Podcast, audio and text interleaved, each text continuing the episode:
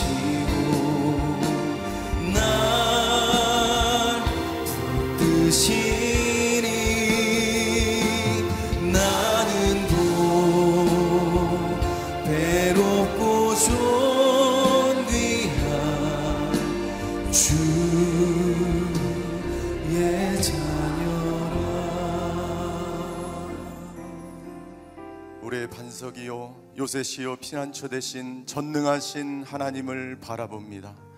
오늘 우리를 보호하시고 인도하시고 우리와 함께 하시고 우리를 치유하시고 우리를 온전케 하실 그 주님만을 바라보며 살아가는 저희가 되게 하여 주시옵소서. 말씀의 자리, 기쁨의 자리, 은혜의 자리, 기도의 자리로 우리를 불러 주셔서 감사합니다. 오늘 그 말씀으로 새로워지는 시간이 되게 하여 주시옵소서. 전능하신 하나님을 만나는 시간이 되게 하여 주시옵소서. 성령 충만한 자리가 되게 하여 주시옵소서. 말씀을 전하신 이재훈 담임 목사님을 붙들어 주시고 그 말씀을 통해서 아버지 의 오늘 우리가 새로워지고 말씀을 통해서 변화되는 시간이 되게 하여 주시옵소서. 오늘 이 새벽 기도회를 통해서 우리 자신을 위해서 말씀을 전하시는 이재훈 담임 목사님을 위해서 통성으로 기도하며 주여 한번 부르고 같이 기도하시겠습니다. 주여! 사랑의 하나님 말씀의 자리 은혜 자리 기도의 자리 성령 충만한 자리로 우리를 불러주셔서 감사를 드립니다. 우리와 함께 하시는 전능하신 그 하나님을 만나기를 원합니다. 아버지 하나님 그 하나님을 붙들기를 원합니다. 아버지 하나님 주여 우리의 반석과 요새와 산성과 우리의 피난처 되신 그 하나님을 만나게 하여 주시옵소서. 오늘 그 하나님의 음성을 듣게 하여 주시옵소서.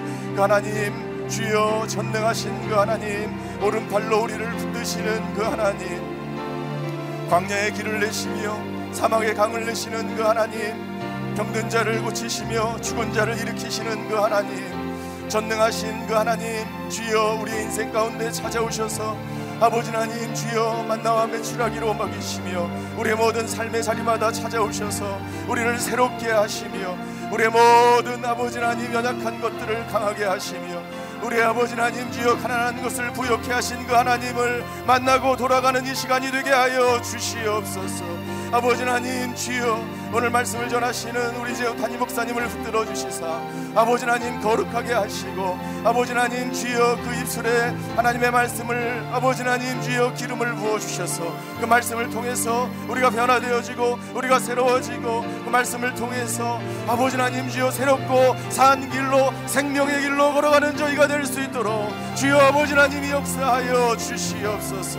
주여 회복의 역사가 일어나게 하여 주시고 말씀이 이 나라와 이 민족을 변화시키는 줄 믿습니다. 말씀이 우리 교회를 새롭게 하고 그 말 씀으로 인하여 아버지 하나님 우리 가정이 우리 자녀들이 새롭게 되어지고 말씀으로 아버지 하나님 주여 우리가 온전케 되는 놀라운 역사가 오늘 이 시간 이 자리에 아버지 하나님 일어날 수 있도록 아버지 하나님 역사하여 주시옵소서 사랑의 하나님 말씀의 자리, 기도의 자리, 은혜 자리로 우리를 초청해 주셔서 감사를 드립니다. 전능하신 그 하나님 만나고 돌아가는 시간이 되게 하여 주시옵소서. 우리 가운데 찾아오셔서 우리를 온전케 하시며 우리를 변화시키시며 생명의 말씀으로 우리를 치유하시며 우리를 회복시키시는 그 하나님 이 자리에 임재하여 주시옵소서. 모든 병든 자를 치료하시고 사막의 강을 내시고 광야의 길을 내시는 그 하나님을 만나는 시간이 되게 하여 주시옵소서. 말씀을 전하시는 이재훈 담임 목사님을 거룩하게 하여 주시옵소서. 성령의 기름을 부어 주시옵소서. 그 말씀이 이 민족과 이 나라를 새롭게 하는 줄 믿습니다. 말씀으로 우리 가정과 자녀들을 변화시켜 주시옵소서. 말씀으로 우리를 새롭게 하여 주시옵소서. 오늘도 그 말씀 가운데 그 은혜 가운데 우리가 들어가기를 원합니다. 전능하신 그 하나님, 그 하나님께 가까이 나아가 오늘도 기쁨과 감사와 은혜와 평강이 넘치는 하루가 되게 하여 주시옵소서. 그렇게 인도하신 하나님께 감사드리며 예수 그리스도 이름으로 기도하였습니다. 아멘. 장은예수 40일 새벽에 되오신 모든 분들을 주행으로 환영합니다. 우리 옆에 분들에게 이렇게 인사하시겠습니다.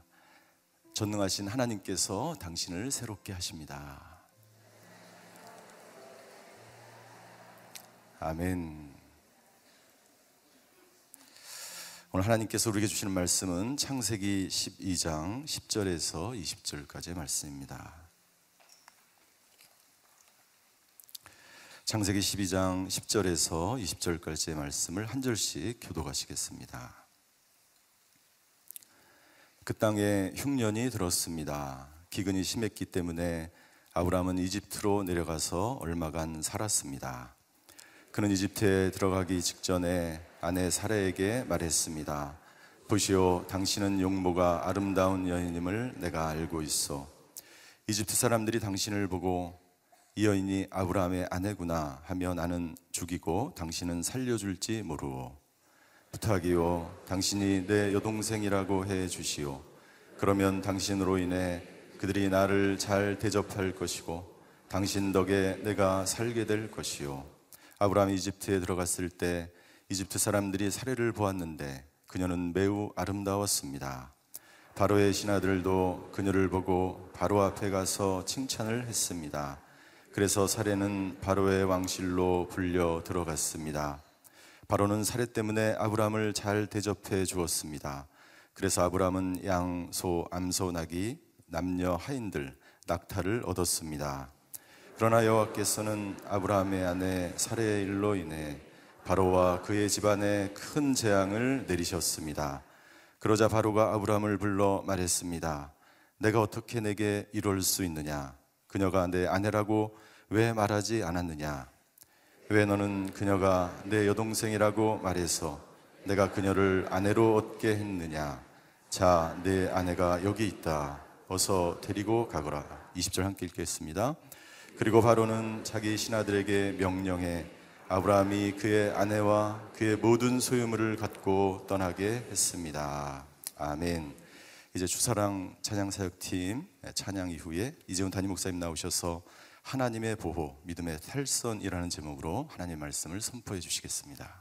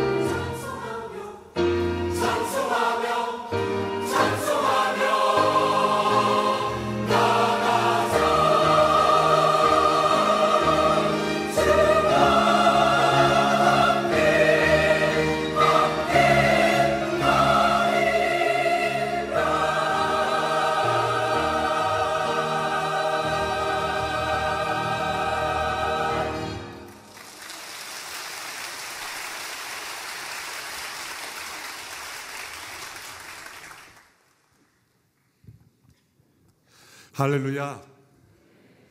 귀한 찬양을 통해 우리의 믿음의 발걸음을 다시 하나님께 올려 드립니다. 우리는 아브라함과 함께 전능하신 하나님을 따르는 그 믿음의 여정을 함께 살펴보고 있습니다. 믿음의 여정은 결코 쉽지 않습니다.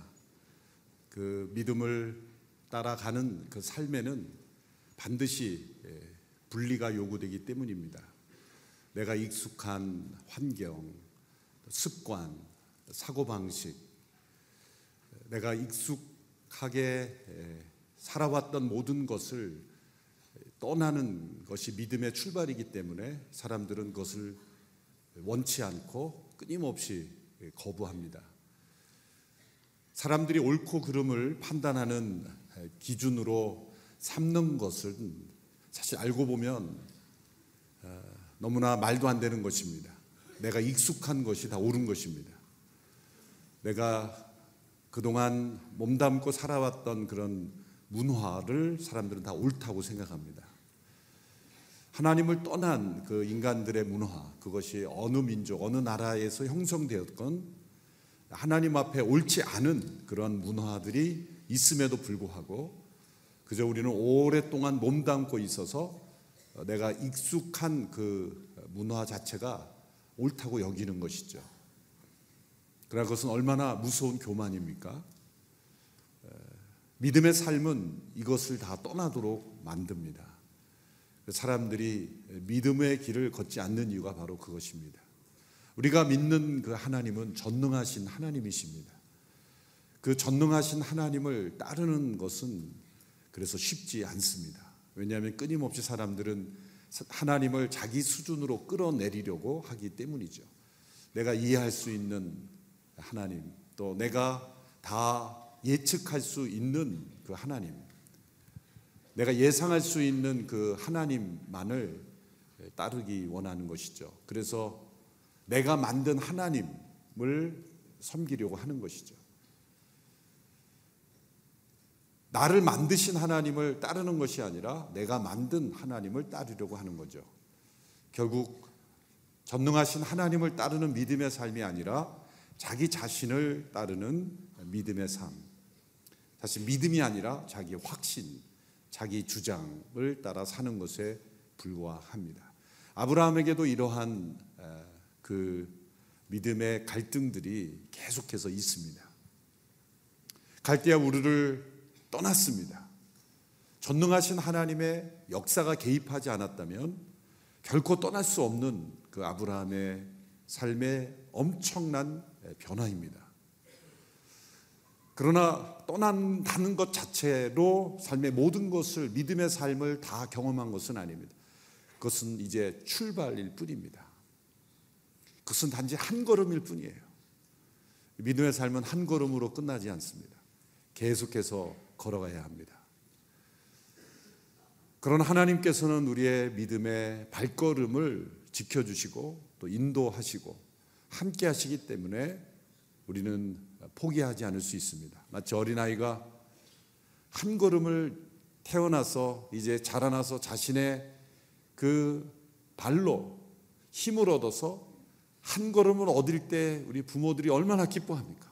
뭐 세상에 그런 기적이 없어요. 한 아기가 한 걸음을 내다듣다는 거.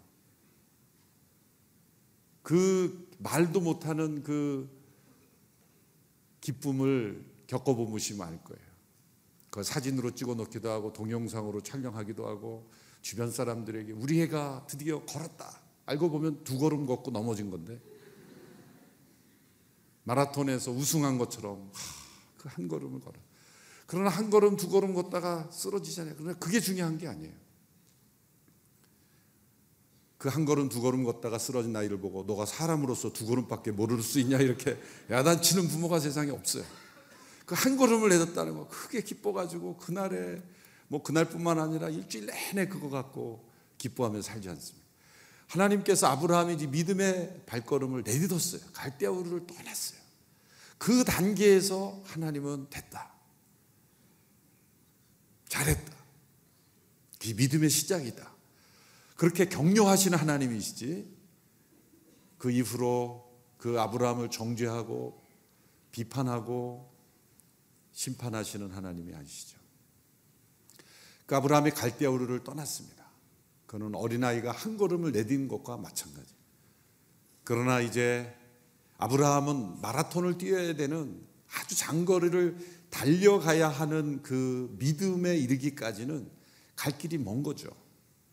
그래서 우리가 아브라함의 생애를 살펴보면서 믿음의 탈선이 종종 나타납니다. 그러나 하나님은 그의 믿음이 넘어지고 쓰러질 때마다 도리어 더 큰 은혜와 함께 하심으로 전능하신 하나님께서 그와 함께 하시고 그를 더욱더 견고한 믿음으로 이끌어 가기를 원하신다는 것을 보여주십니다. 아브라함이 하나님의 부르심을 받아 이제 약속하신 땅으로 갔지만 그 땅을 다 받지는 못했어요. 왜냐하면 이미 그 땅에는 가나안 원주민들이 있었기 때문입니다. 그래서 사도행전 7장 5절에 보면 하나님께서 아브라함에게 발 붙일 땅도 주시지 않았다는 거죠. 발 붙일 땅도 주시지 않았다는 겁니다. 그러니까 아브라함이 한 일은 그냥 그 땅을 여행한 것 뿐이에요. 저 북쪽에서부터 내려와서 이제 세겜이라는 땅, 그 다음에 베델이라는 땅, 그 다음에 이제 저 남부로 내려와서 네게브라는 지역은 사막 지역입니다. 그래서 이 이집트와 가까운 지역, 네게브 사막 지역입니다. 저 북쪽에서부터 남쪽까지 쭉 그냥 여행할 뿐이에요. 왜? 가는 곳마다 원주민들이 있었고 그들이 환영했겠습니까? 그러니까 아브라함은 조용히 가족들을 데리고 그냥 여행객처럼 지나갔을 뿐입니다. 그러나 중요한 일이 일어났습니다. 약속하신 땅이 자신에게 곧바로 주어지지 않았지만 아브라함에게는 엄청난 하나님의 계시가 나타났어요. 하나님께서 우리에게 약속하신 것을 주시기 전에 우리에게 먼저 하시는 일은 하나님을 알게 하시는 일이에요. 하나님을 알지 못하고 하나님께서 주신 어떤 복을 또 하나님의 약속의 성취를 체험하면 매우 위험해지기 때문에 하나님께서는 먼저 하나님 자신을 알리십니다. 창세기 12장 어제 본문 이후에 보면 하나님께서 아브라함이 가는 곳마다 나타나셨고 그리고 아브라함 하나님이 나타나신 곳마다 재단을 쌓고 하나님께 예배드렸다.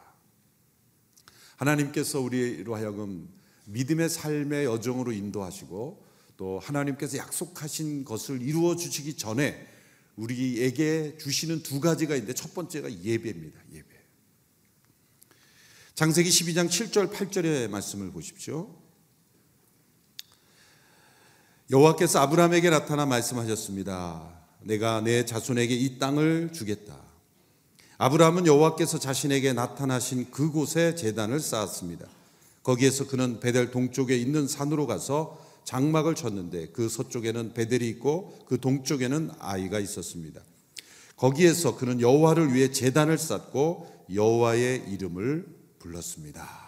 여호와의 이름을 불렀다. 이제 아브라함이 하나님을 알아가기 시작합니다. 하나님께서 나타나신 그곳에 단을 쌓고 하나님을 예배합니다. 옮길 때마다 하나님을 예배했습니다. 가인의 삶과 너무나 대조적이죠. 하나님의 하나님을 떠난 동산에서 쫓겨난 가인은 가는 곳마다 성을 쌓습니다. 성. 성이라는 것은 자기 보호적인 것이죠. 그러나 아브라함은 하나님을 예배하는 재단을 쌓습니다.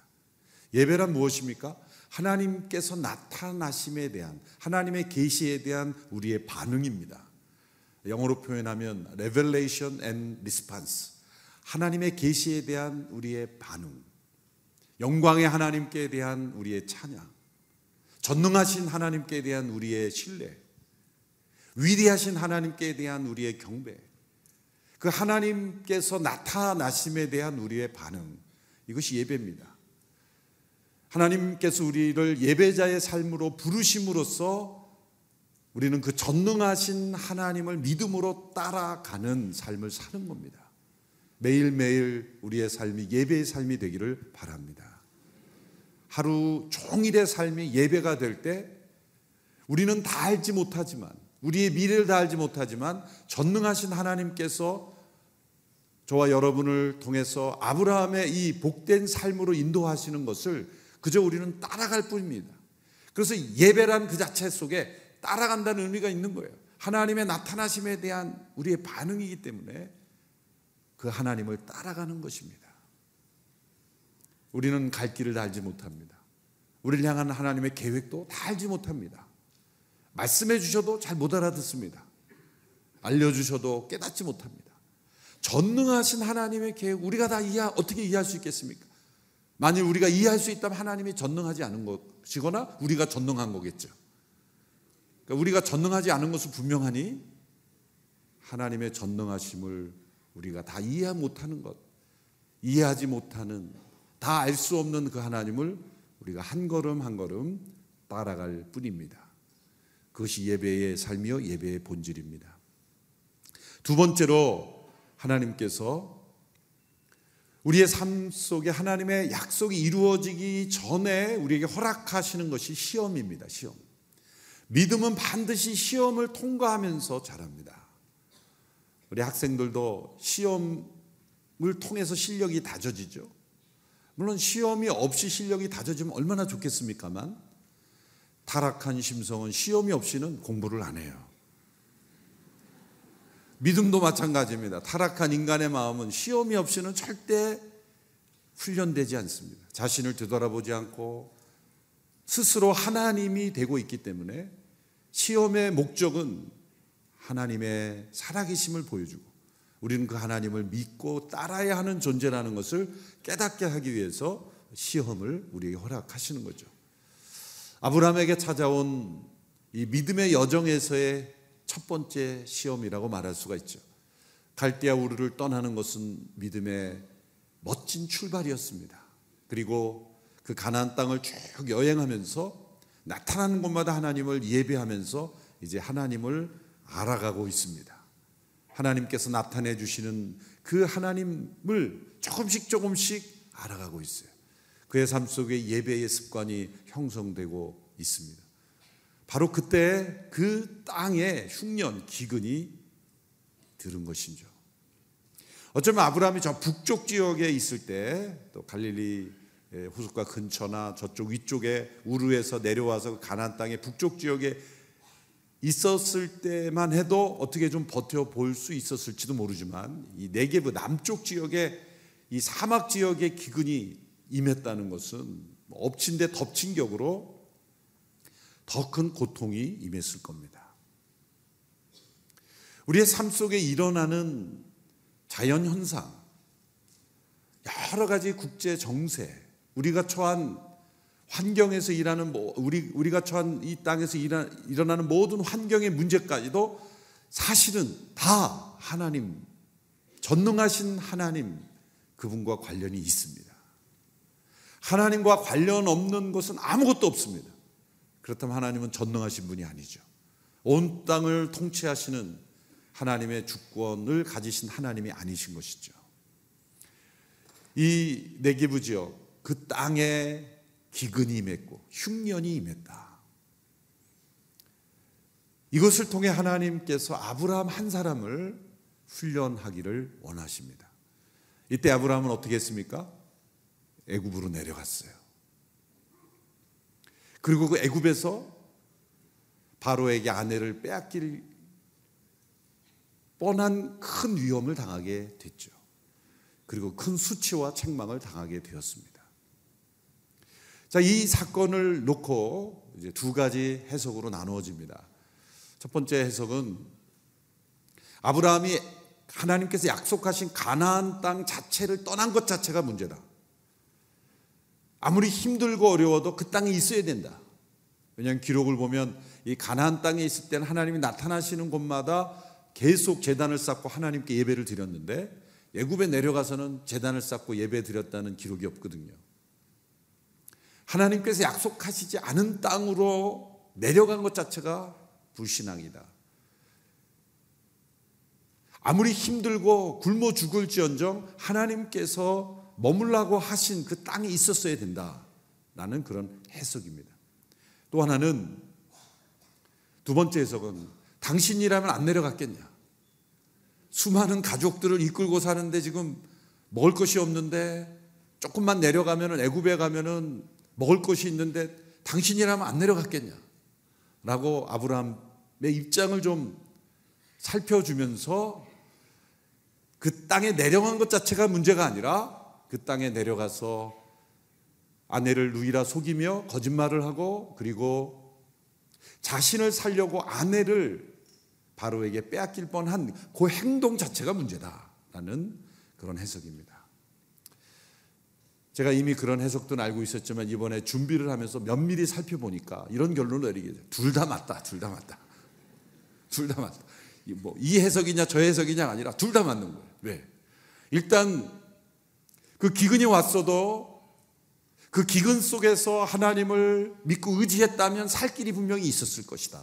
그러므로 그 땅을 이탈한 것 자체가 믿음의 탈선이다. 믿음의 탈선이다.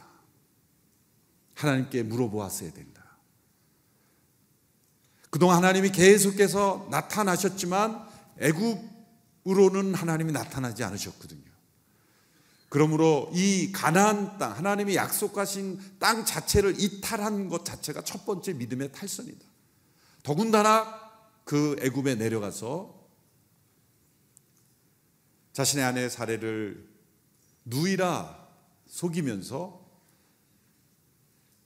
자신을 보호하려고 한 그 행동이 아내를 위험에 빠뜨리고 그리고 더 나아가 하나님의 사람으로서 믿음의 사람으로서 합당하지 못한 모습을 보인 것 이것 또한 믿음의 탈선이고 어쩌면 더 큰 믿음의 탈선이죠. 저는 두 가지 해석 다 받아들여야 된다 이렇게 생각하게 되었습니다. 이런 믿음의 탈선은 언제 왜 일어나는 것일까? 우리가 하나님의 약속을 받고 부르심을 따라 출발했다 그래서 모든 것이 다 변화되지는 않는다는 것을 우리는 염두에 두어야 합니다. 우리에게는 성숙의 과정이 필요하고 믿음이 성장하는 믿음이 견고해지는 그 기간은 반드시 필요하다는 사람마다 다르지만 반드시 필요하다. 앞서 말씀드린 대로 어린아이가 태어나자마자 달리기를 못하는 것처럼 한 걸음 한 걸음 내디디며 발에 힘을 얻으며 때로는 넘어지며 쓰러지며 달릴 수 있는 그 지경에 이르기까지는 시간이 필요하고 또 여러 번의 시험과 때로는 문제들이 나타날 수 있다. 아브라함의 여정에 그러한 일들이 나타나기 시작한 거죠. 1차적으로는 그 하나님이 약속하신 땅을 벗어난 것이고 또 그 벗어난 애굽의 땅에서 아브라함이 이제 아브라함에게 있는 아브라함에게 변화되어야 할 그 문제가 나타나기 시작한 겁니다. 애굽은 당시에 그렇게 뭐 그 당시 문화 자체가 그랬지만 그렇게 안전한 나라가 아니었고 더군다나 이방인들에게서는 매우 위험한 지역으로 알려져 있는 시대였습니다. 이제 아브라함이 사례와 함께 여행할 때 아브라함의 마음속에 이런 두려움이 생기게 됩니다. 자기가 생각할 때 사례가 멋있는 여자거든요. 그래서 이 아내를 뺏으려고 뺏, 뺏으려고 나를 죽이면 어떻게 될까? 사실은 어떤 일이 일어날지 잘 몰랐지만 아브라함이 그걸 어떻게 알았을까? 그러니까 그 시대의 어떤 보편적인 문화였을 수도 있다는 거죠. 어디선지 일어날 수 있는 그런 위험스러운 일이라는 걸 아브라함이 예측할 수도 있습니다. 근데 아, 사라에게 이렇게 말하게 되죠. 사라에게 이렇게 말합니다. 보시오 당신은 용모가 아름다운 여인임을 내가 알고 있어. 애굽 사람들이 당신을 보고 이 여인이 아브라함의 아내구나 하며 나는 죽이고 당신은 살려줄지 모르 부탁이요 당신이 내 여동생이라고 해주시오 그러면 당신으로 인해 그들이 나를 잘 대접할 것이고 당신 덕에 내가 살게 될 것이요 여성분들 이런 사람을 남편으로 모시고 살고 싶습니까? 사실 여동생이라고 해주시오라고 했는데 사실은 100% 거짓말은 아닙니다. 왜냐하면 이복 누이입니다. 이복 이복 누이기 때문에 100% 거짓말 아니야. 당시에는 뭐 친족끼리 결혼하는 것이 그 뭐 큰 문제가 아니었을 시대이기 때문에 그러나 진실은 아니죠. 더군다나 자기 목숨을 유지하기 위해서 꾀를 내어 여동생이라고 속이자. 그게 살 길이라고 생각한 거죠. 그러나 도리어 그렇게 말했기 때문에 뺏길 뻔한 거죠. 사실 이런 거짓말을 하지 않았더라면 위험을 방지할 수도 있었지 않습니까? 과도한 두려움 때문에 이렇게 여동생이라고 하니 바로는 어 여동생이구나 그러면 내가 취해도 있구나 이런 생각을 하게 되었을 수도 있는 거죠. 아내라고 하면 나를 죽여서라도 아내를 빼앗을 것이다라는 그 두려움 때문에 이런 거짓말을 하게 됐고 결국은 자신이 두려워했던 그 위험에 빠지게 된 거죠. 전능하신 하나님을 의지하지 않고 인간의 깨와 자신의 두려움을 따라 행한 결과 아브라함의 가정은 큰 위험에 처하게 되었습니다. 근데 이 아브라함의 이 말 속에 숨어 있는 이 무서운 자, 자기가 죽을 것만 생각하는 거예요. 내가 살게 될 것이요. 나를 잘 대접할 것이고. 이 무서운 이기적 유전자가 아브라함에게 있었다는 거죠. 하나님의 부르심을 받아 이제 장차 믿음의 조상이 되고 그리고 복의 근원이 되어야 할 이 아브라함에게 나타나는 이기적인 이 모습. 하나님은 이 자아를 깨뜨리기를 원하시는 거죠. 하나님께서 우리를 약속의 삶으로 부르셨을 때 우리 개개인 안에 있는 마음의 문제와 상처를 내버려 두지 않으십니다. 특별히 가정에서 일어나는 이 문제에 대해서 하나님은 간과하지 않으십니다. 땅의 모든 족속의 복의 근원이 되게 하겠지만 자기가 서 있는 바로 그 땅에서 일어나는 문제도 하나님은 반드시 관여하십니다. 그리고 그 핵심은 뭐냐면 이 아브라함에게 나타나는 이 이기적 유전자. 자기 힘만을 생각하는 전부 이 아브라함의 말에는 자기가 있잖아요. 나는 죽이고 당신은 살려줄지 모르니 당신이 어, 당, 당신을 여동생이라고 거짓말 합시다. 나를 잘 대접할 것이요 내가 살 것이 이게 무서운 나. 제가 오래전입니다만 어느 장례식장에 갔을 때 중년 남성이셨어요. 아내가 먼저 돌아가시게 됐어요. 얼마나 통곡하고 우시는지 뭐라고 위로를 할 수 없을 만큼 그냥 뭐 통곡하고 여러 사람이 있는데도 그 남자분이 슬퍼도 그렇게 막 소리내서 막 그러면서 울지는 않고 그렇게 우는 거예요. 그래서 모든 사람 아, 아내를 참 사랑한 분이구나. 근데 가만히 그 통곡하는 얘기를 들어보니까 이런 말씀이에요. 이제 당신이 없으니 나는 어떻게 살아? 당신이 없으니 나는 어떻게 살아? 물론 맞는 말이죠. 근데 불안한 거예요. 끝이 전부 나로 끝나요. 어, 이제 당신이 없으니 나는 어떻게 살아? 나는 어떻게 살아? 그러니까 가만히 저분이 자기가 이제 어떻게 살지 걱정하시는 거에 더 초점이 들게 아닙니까? 아내가 떠난 것에 대한 슬픔이겠죠. 그러나 그 표현상에 보면 전부 자기로 끝나는 거예요. 어, 이제 나는 어떻게 사나?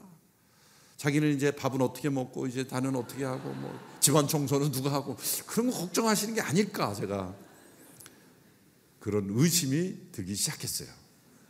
장례식장에서 저는 왜 말을 저렇게 하실까? 그렇게 생각을 하셨는데 의심이 사실이 되더라고요. 사모님이 돌아가신 지 한 달 만에 재혼하시더라고요. 제가 충격을 받았어요. 재혼이 잘못됐다는 게 아니라 그 기간이 그렇게 짧을 수가 그렇게 슬퍼하던 분이 그렇게 빨리 어, 엄청난 충격이었어 저는. 저도 남자지만 남자들 진짜 그 문제가 많습니다. 오늘 이제 이 아브라함의 문제를 통해서 우리 오늘은 이 남편들이 회개하는 날입니다. 하나님께서 이러한 사건을 통해 아브라함에게 무엇을 가르치려고 하셨습니까? 당시에 이 아브라함의 행동을 보면 그냥 보통 남자들이 서슴없이 할 수 있는 문제였어요. 아무 거리낌 없이. 이 세속적인 가치관, 인생관, 부부관, 오랫동안 그렇게 구습처럼 내려오고 익숙했던 그런 습관이에요. 남편으로서 자기가 살기 위해 거짓말을 하고 그리고 아내가 어떤 위험에 처하게 될지도 생각하지 않는 그런 시대. 아내를 한 명, 두 명, 여러 명 들여도 누구도 문제 삼지 않는 그런 문화 속에서 아브라함이 아내를, 사내를 이렇게, 사례를 이렇게 대한 것에 대해서 조금도 죄책감을 가지지 않았다는 거죠. 근데 하나님은 바로 그 부분까지 다루시기를 원하신다는 거죠. 하나님께서 아브라함을 믿음의 조상으로 부르셨을 때 역사책에 길이 남는 어떤 위대한 성취를 주시려고 한 것이 아니에요. 가장 가까운 부부로부터 하나님의 의가 이루어지고 하나님의 백성다운 하나님의 백성으로 합당한 인격과 성품으로 변화시키는 일. 그것이 우리의 믿음에 있어서 가장 중요한 내용입니다. 이 일이 사례에게는 큰 상처가 되었을 겁니다. 아브라함은 아내를 어떻게 대해야 되는지에 대해서 하나님께서 가르쳐 주시는 계기가 되었을 겁니다.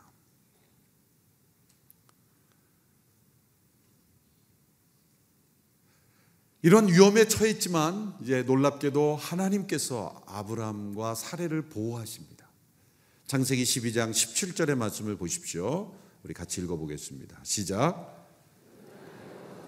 아브라함의 아내 사례 일로 인해 바로와 그의 집안에 큰 재앙을 내리셨습니다. 아브라함의 잘못된 행동으로 인해서 큰 위험이 그 가정에 임했지만 하나님은 이 가정을 보호하셨습니다.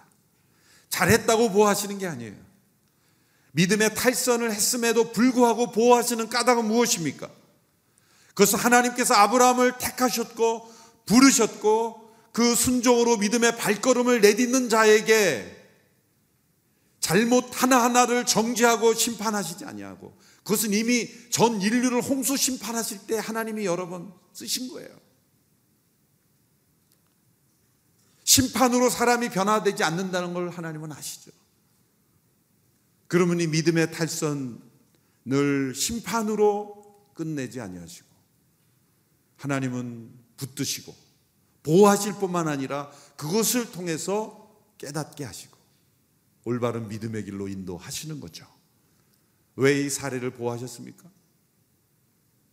하나님께서 아브람과 사례를 통해서 자손을 주시겠다고 했지 바로와 사례를 통해서 주시겠다고 하지 않으셨어요. 아브라함의 아내 사례를 다른 이에게 넘겨주지 않으시는 것. 그것은 하나님의 약속의 문제가 생기는 거예요. 하나님의 약속은 아브라함과 사라 그 두 사람을 통해서 이제 후손을 주시고 그 가정을 믿음의 조상된 가문으로 세우시겠다고 약속하셨으므로 전능하신 하나님은 그 애굽 땅에까지 추적하여 그들의 믿음의 탈선에서 붙잡아 다시 건져내시는 거죠. 전능하신 하나님이시죠. 하나님께서 때로 우리의 믿음의 발걸음이 탈선해도 된다가 아니라 탈선할 때마다 하나님은 우리의 삶에 관여하십니다. 그리고 우리를 건져내시고 보호하십니다. 내가 잠시 잘못된 길을 갈 때 이상한 일이 생기면 하나님께 감사하고 빨리 돌아오셔야 돼요.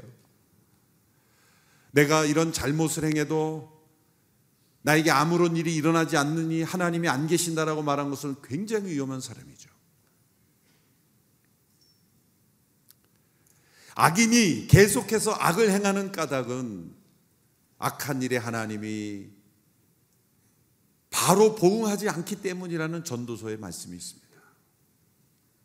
악한 일에 바로바로 바로 보응하지 않게 사람들은 그것 하나님의 사랑과 인내를 하나님이 없다라고 여기면서 계속 악을 행하고 있다. 하나님께서 아브라함과 사라의 삶에 간섭하셔서 보호하셨습니다. 두 번째 이 사례를 보호하신 까닭은 아브라함만 부르심을 받은 게 아니죠. 아브라함과 사례 두 사람을 한 몸으로 부르셔서 믿음의 조상으로 부른 거죠. 아브라함만 믿음의 조상으로 부른 게 아니라 사례도 믿음의 조상으로 부르신 것입니다. 하나님은 이 남편과 아내를 한 몸으로 부르신 거죠. 오늘 이 시대에 남편과 아내가 남자와 여자가 아니래도 된다는 소위 소셜 젠더, 사회적 성이라고 제3의 성을 풀어헤치는 일은 엄청난 죄악인 것이죠. 하나님의 창조 질서를 깨뜨리는 것이기에 무서운 죄악인 것이죠. 어떤 분들은 수많은 다른 문제를 놔두고 왜 이 동성애를 가지고 그러냐? 그게 아니죠. 근본적인 질서를 무너뜨리는 것과 그 근본적인 질서 안에서의 문제가 일어나는 것은 다른 문제인 것이죠. 아브라함이 그의 가족을 끌고 애굽으로 내려가면서 하나님은 그 아브라함과 사라의 관계에까지 관여하십니다. 사랑하는 성도 여러분, 저와 여러분이 맺는 부부의 관계, 가족 관계, 하나님은 거기서부터 우리의 믿음의 삶을 출발하기를 원하시는 거죠. 우리의 믿음의 평가는 아내로부터 남편으로부터 받는 것입니다. 사람들 보기에 믿음이 좋아 보일지 모르지만 그 사람과 가장 가까이 있는 사람으로부터 받는 평가, 그것이 진짜 평가죠. 아브라함의 믿음의 평가는 사례로부터 받는 것입니다. 아내를 여동생이라 속이고 자신만 살려고 했던 이 아브라함의 이기적인 모습. 하나님은 그 모습을 깨뜨립니다. 누구를 통해 책망하십니까? 바로를 통해 책망하세요. 바로를 통해 책망하세요. 이방인으로부터. 뭐라고 책망을 받습니까? 바로가 뭐라 그럽니까? 18절 이후에 이렇게 돼 있죠. 그러자 바로가 아브라함을 불러 말했습니다. 내가 어떻게 내게 이럴 수 있느냐? 그녀가 내 아내라고 왜 말하지 않았느냐? 왜 너는 그녀가 내 여동생이라고 말해서 내가 그녀를 아내로 얻겠느냐? 자, 내 아내가 여기 있다 어서 데리고 가느라. 이방 바로로부터 이방인으로부터 책망을 받게 얼마나 수치를 받게 되었습니까? 하나님께서 바로의 음성을 통해서 아브라함을 교훈하신 것입니다. 하나님께서 이 과정을 통하여 아브라함에게 새로운 믿음의 영역을 깨닫게 해 주십니다. 그것은 하나님의 약속을 받은 믿음의 조상으로서 아브라함과 사례 이 부부 관계로부터 하나님의 뜻이 이루어지고 깊이 사랑하고 성실하고 의로운 관계가 되기를 원하신다는 것이죠. 베드로전서 3장 7절의 말씀을 읽고 말씀을 맺겠습니다. 베드로전서 3장 7절의 말씀 오늘 남편들만 읽겠습니다. 또 예비 남편도 읽으십시오. 음. 같이 읽겠습니다. 시작. 남편들이여 이와 같이 아내는 더 연약한 그릇인 것을 알고 그녀와 함께 살아야 합니다. 또한 생명의 은혜를 함께 상속할 사람으로 알아 귀하게 여기십시오. 이는 여러분의 기도가 막히지 않게 하려는 것입니다. 아멘. 우리의 믿음은 부부 관계로부터 시작한다는 것. 이제 아브라함이 믿음의 조상으로 부름을 받았지만 그 믿음의 역사는 가장 가까운 부부로부터 출발한다는 것을 아브라함은 깨닫게 되었습니다. 그런 하나님은 은혜로우신 하나님이셔서 이런 믿음의 탈선이 있었지만 그 가정을 보호하시고 애굽에서 떠날 때는 많은 재물을 바로로부터 가지게 하셨습니다. 이 하나님의 일하심이 놀랍습니다. 우리의 실수까지도 바꾸셔서 더 큰 하나님의 선한 역사로 바꾸실 수 있는 이 전능하신 하나님. 우리가 어떻게 살든지 아무렇게나 해도 된다가 아니라 우리가 믿음의 탈선을 했을지라도 하나님은 그 탈선의 과정을 도리어 하나님의 더 큰 역사로 바꾸시는 하나님. 우리를 교훈하시는 그 하나님. 그 하나님을 믿고 따라가는 저와 여러분이 되기를 축원합니다. 기도하겠습니다. 이 시간 함께 기도할 때 오늘은 이 아브라함의 잘못된 문제를 통해서 오늘 우리 남성들에게 특별히 남편들에게 하나님은 말씀하기를 원하십니다. 먼저 우리가 회개하며 나가게 되기를 원합니다. 우리는 이 세상에서 익숙한 문화 속에 오랫동안 남성 중심의 문화 속에 아내를 무시하고 또 아내를 진정 사랑하지 않고 섬기지 않고 돌보지 않고 보호하지 않고 살아갔던 남편이 아닌지. 저와 여러분 오늘 이 새벽에 회개하기를 원합니다. 우리 안에 있는 이 아브라함의 모습을 회개하게 되기를 원합니다. 하나님의 복이 나를 통해 흘러가기 위해서는 이 아브라함과 같은 죄와 이 쓴뿌리들이 끊어져야 합니다.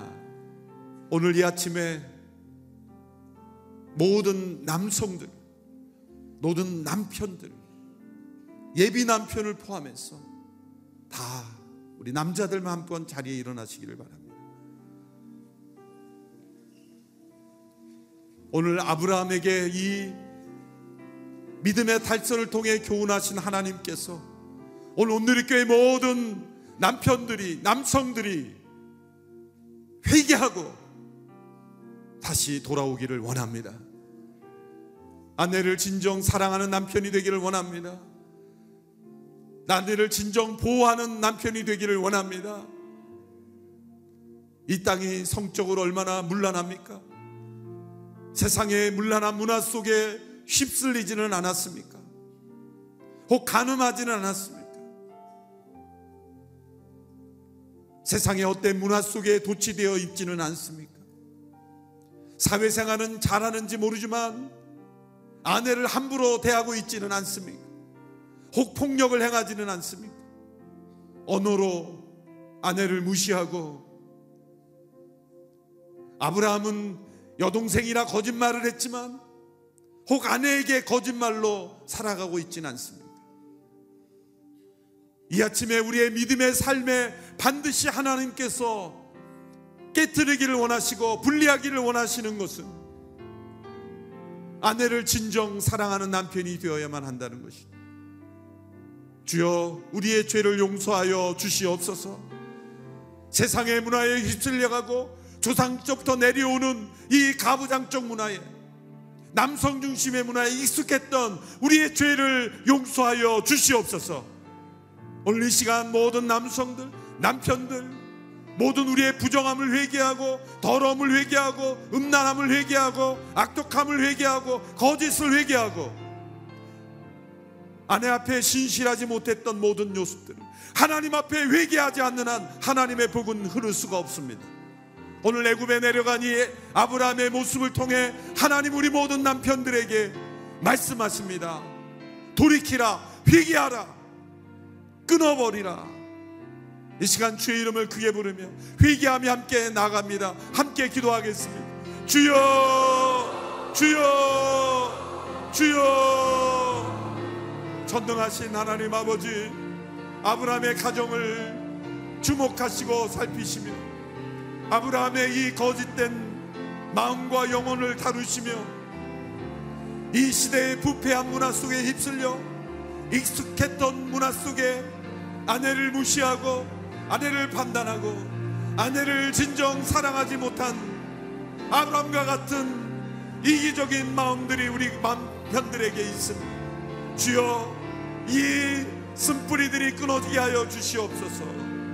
남편 남정 중심으로 살아갔던 우리의 모습들 아내가 가정에서 무슨 일을 하는지 자녀를 키우며 어떤 어려움을 겪었는지 가사의 일이 얼마나 힘든지 우리를 돌보지 않았던 그들을 돌보지 않았던 저를 용서하시며 진심으로 아내를 사랑하지 못했던 남편의 죄를 회개하오니 주여 용서하여 주시옵소서. 이 새벽에 아브라함에게 있던 이 죄악들이 우리 가운데 있습니다. 우리 모든 남편들이 이 새벽에 회개하며 나가기를 원하오니 주여 깨뜨려 주시옵소서. 용서하여 주시옵소서. 참된 믿음의 삶으로 변화되기를 원합니다. 거룩하고 정결한 삶이 되기를 원합니다. 성적으로 부정한 자들이 정결하게 되게 하여 주시고 음란한 자들이 음란을 떠나가게 하여 주시고 가늠한 자들이 회개하게 하여 주시며 하나님 앞에 정결하지 못한 모든 모습들이 주께로 돌아오게 하여 주시옵소서. 우리의 믿음의 탈선을 하나님 고쳐 주시고 참된 믿음의 길로 걸어가는 저희들이 되게 하여 주시기를 간절히 원합니다. 아버지 하나님 역사하여 주시옵소서.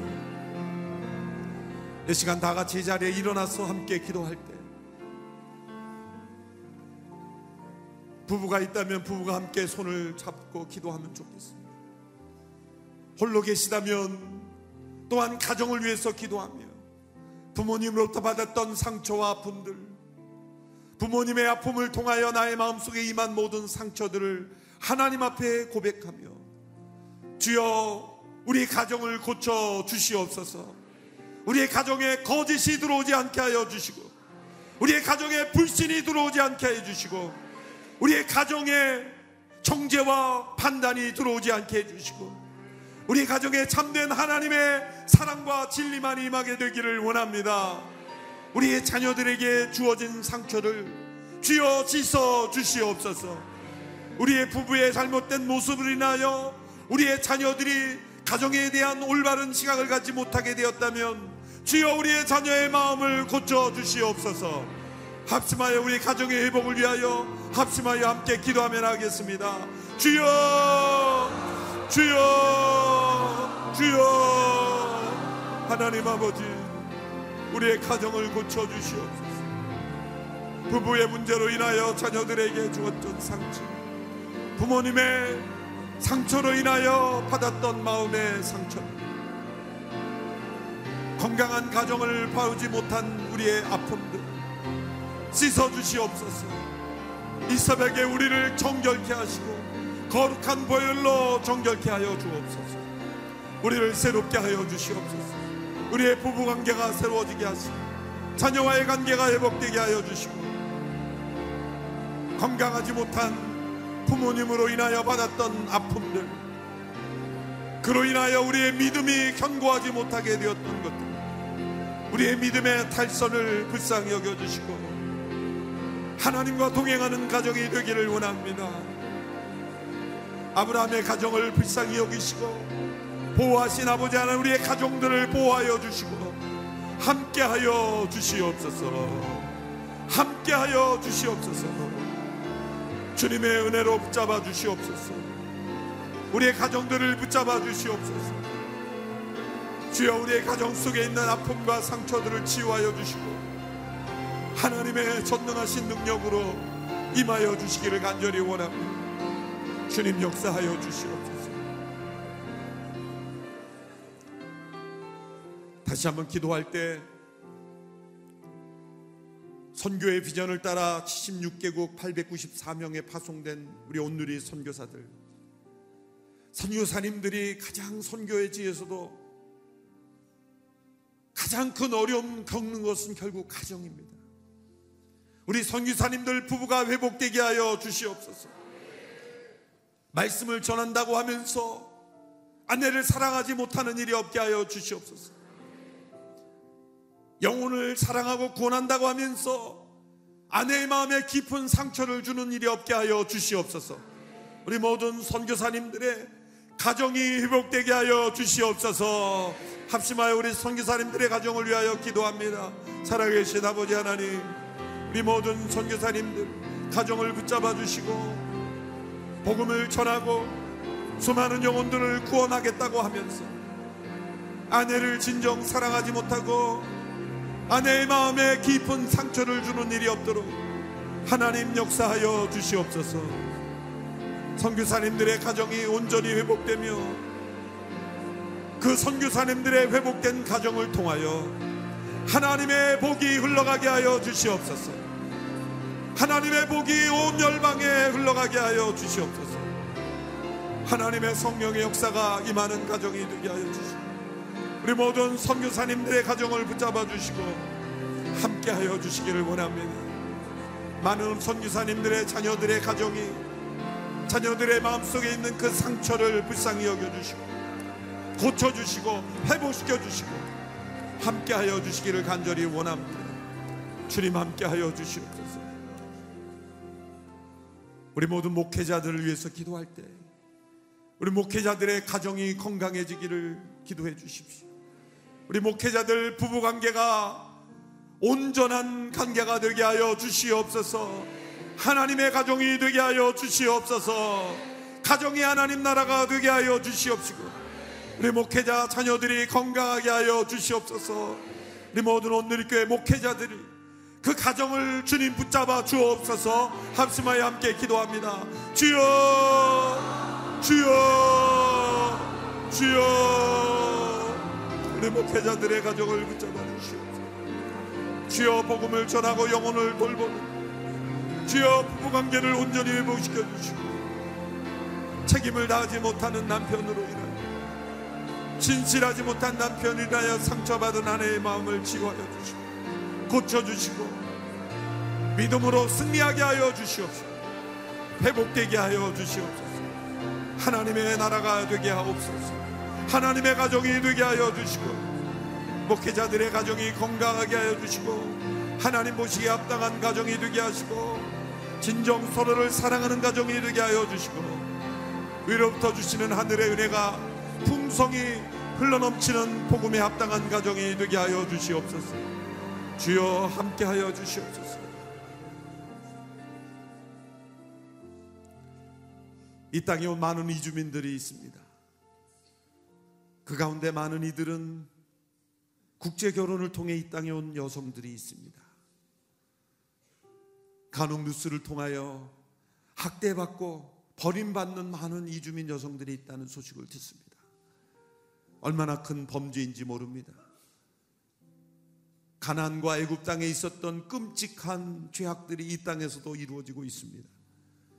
주여 이 땅에 우리 한국민들이 이주민들을 함부로 대하는 일이 없게 하여 주시옵시고 특별히 이 땅에 결혼을 통해 온 많은 여성들을 존중히 여기고 그들 앞에 신실한 자들 되게 하여 주시옵소서. 한국 땅의 이주민들을 함부로 학대하고 이주민들을 함부로 이용하는 인권을 유린하는 일들이 사라지게 하여 주시옵소서. 이 땅의 이주민들을 축복하옵소서. 합심하여 함께 기도합니다. 하나님 아버지, 이 땅에 이주한 많은 영혼들이 있습니다.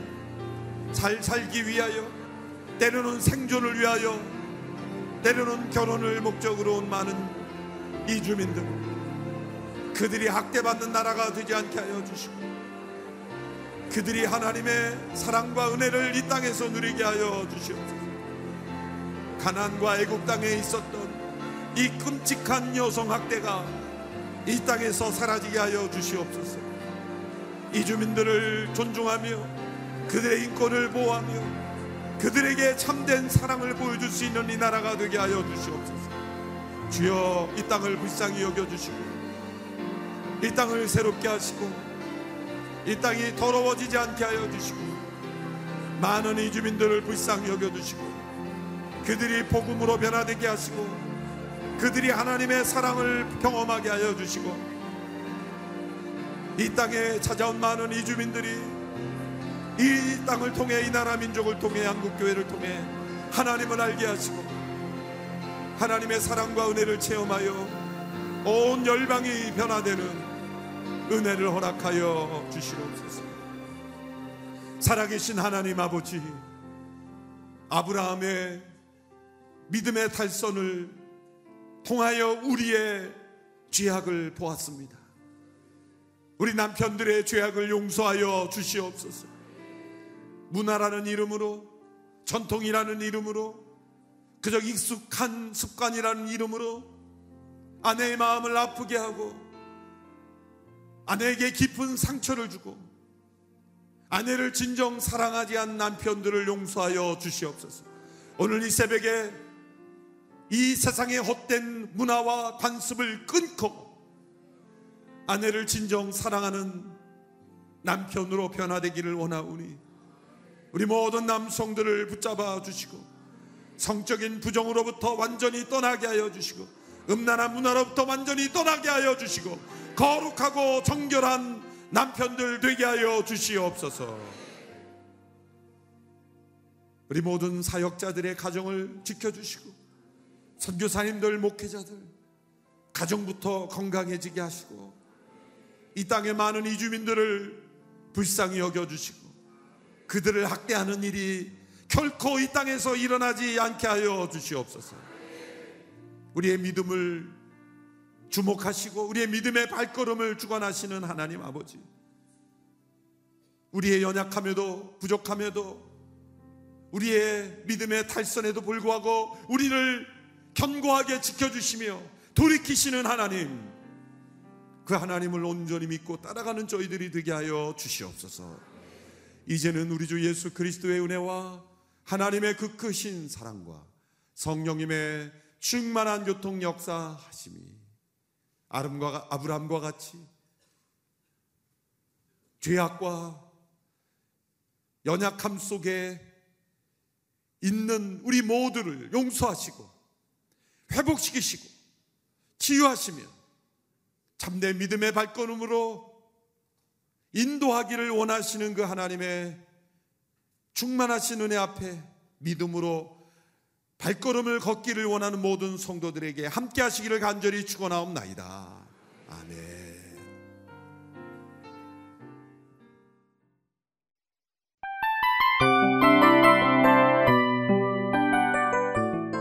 이 프로그램은 청취자 여러분의 소중한 후원으로 제작됩니다.